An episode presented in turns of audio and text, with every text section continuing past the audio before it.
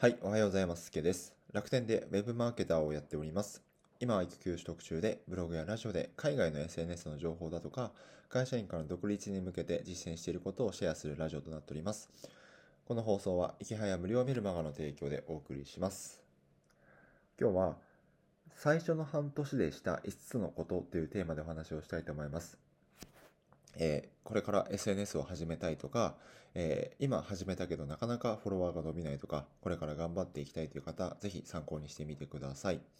先に、え5つ話しておくと、1つ目、ジャンルを問わずネタを発信した。2つ目、ログを取り続けて、続けることを優先した。3つ目、オンラインサロンに入った。4つ目、いきはやメルマガに登録をした。5つ目、伸びなくてもひたすら続けたの5つですね。はい、それぞれ話をしていきます。1つ目、ジャンルを問わずネタを発信したなんですけど、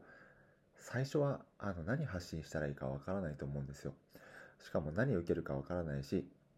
なのでいろんなジャンルの、えーネタを発信して、どんなネタが受けるのかってことを探してみましょ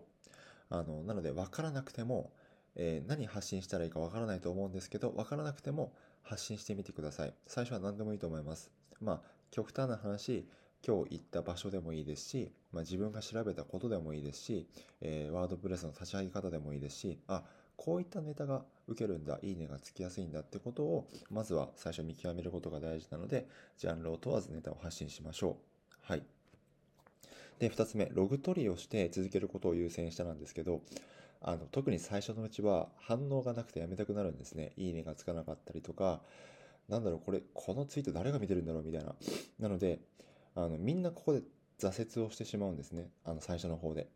なので、えっと、毎日ログ取りをしてゲーム感覚で続けていました。僕の場合は。で、ログ取りって何かっていうと、えスプレッドシートとか、あとはメモ帳とかに、えその日の行動量を数字で記入していくんですね。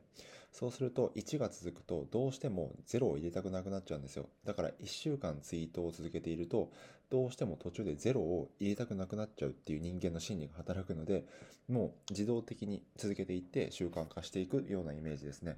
で、自分は、えこの半年間、特に半年間っていうのは、ごめんなさい、え反応がなくて、なかなかやめたくなくなっ、えーやめたくなっちゃうので、えそこのログ取りをして、うまく、え続けるようにしていきました。はい。で、3つ目、オンラインサロンに入ったですね。で、これ環境はすごい大事だなと思ってて、特に皆さんの周りに情報発信とかやっている人って少ないじゃないですか。なのでそこで、えーと、オンラインサロン、みんな自分と同じような、えことをやっている、努力をしている人に囲まれると、自分も自然と頑張っていくようになるので、えーまあ、いろんなオンラインサロンあると思います。西野さんもそうですし、まあ、西野さんとか結構ロム線の人が多いと思うんですけど、僕が入ってる、えー音声配信のサロン、ポッドキャストサロン、周平さんのポッドキャストサロンとか、探せばいろいろサロンがあると思うので、えー自分に合いそうなサロンってのを選んでみてください。で、4つ目、いきはやメルマガに登録をしたなんですけど、まあ、当然、えーまあ、副業で稼いだことがなかったので、そのネットビジネスでゼロから稼ぐためにはどうしたらいいんだろうっていうことを、えー、もともと僕、あの、今今 YouTuber じゃないんですけど、あの前は YouTuber だった池早さんの、動画とか見て、えーそもそも副業とか会社員から独立を目指し始めたので、このメルマガに登録をしてましたね。で、このおかげで、まあ、約1年ぐらい、えこのメルマガをこう受講してるんですけど、結構稼げるようになってきましたよ。えっ、と、もともともちろん0円から、えっ、と、今では、5、6万とか月稼げるようになってきてるので、えーもしまだ登録してない方がいらっしゃれば、この池早さんのメルマガ登録ぜひ登録してみてください。無料で、えできて、あとは、すごいのは、あの、フォロワー500人いって、かつ半年間、えーツイッターを継続している人であれば、池早さんから直接、えコンサルを受けることができて、え今後のアカウント運用とかのアドバイスをする受けることができるので、すごいこれは有益だと思うので、ぜひ、え登録してみてください。僕はこのメールコンサルのおかげでフォロワーがぐいっと伸びたので、ぜひ、えー気になる方は概要欄にリンク貼っておくので見てみてください。はい。で最後、伸びなくてもひたすら続けたですね。まあ、これが一番大事だと思ってて、やっぱり最初は伸びないんですよ。あの、僕の場合もそうでしたし、周りを見てると。なので、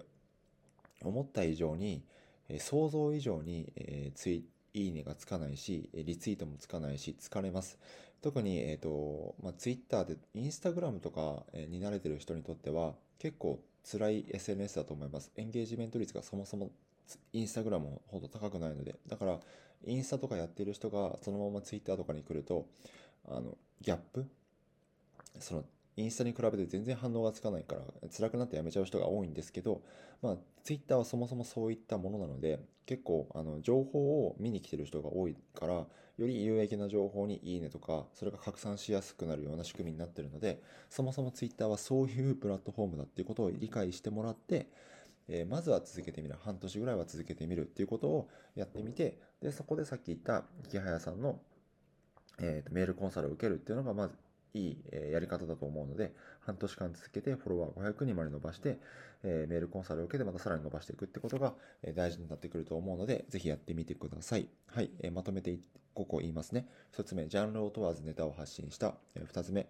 ログ取りをして続けることを優先した。3つ目、オンラインサロンに入った。4つ目、池早メルマガに、池早メルマガに登録をした。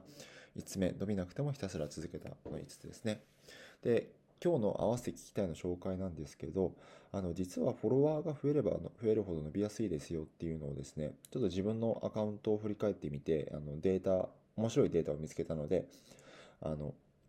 今頑張っているけど伸びないとか、フォロワー200人とか300 300人とか、これいつ1000人行くんだよみたいな方、あの、多少勇気づけられるデータかデータかなと思うので、ぜひそちらも聞いてみてください。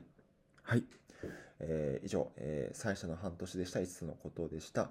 今日も気をつけていってらっしゃい。すけでした。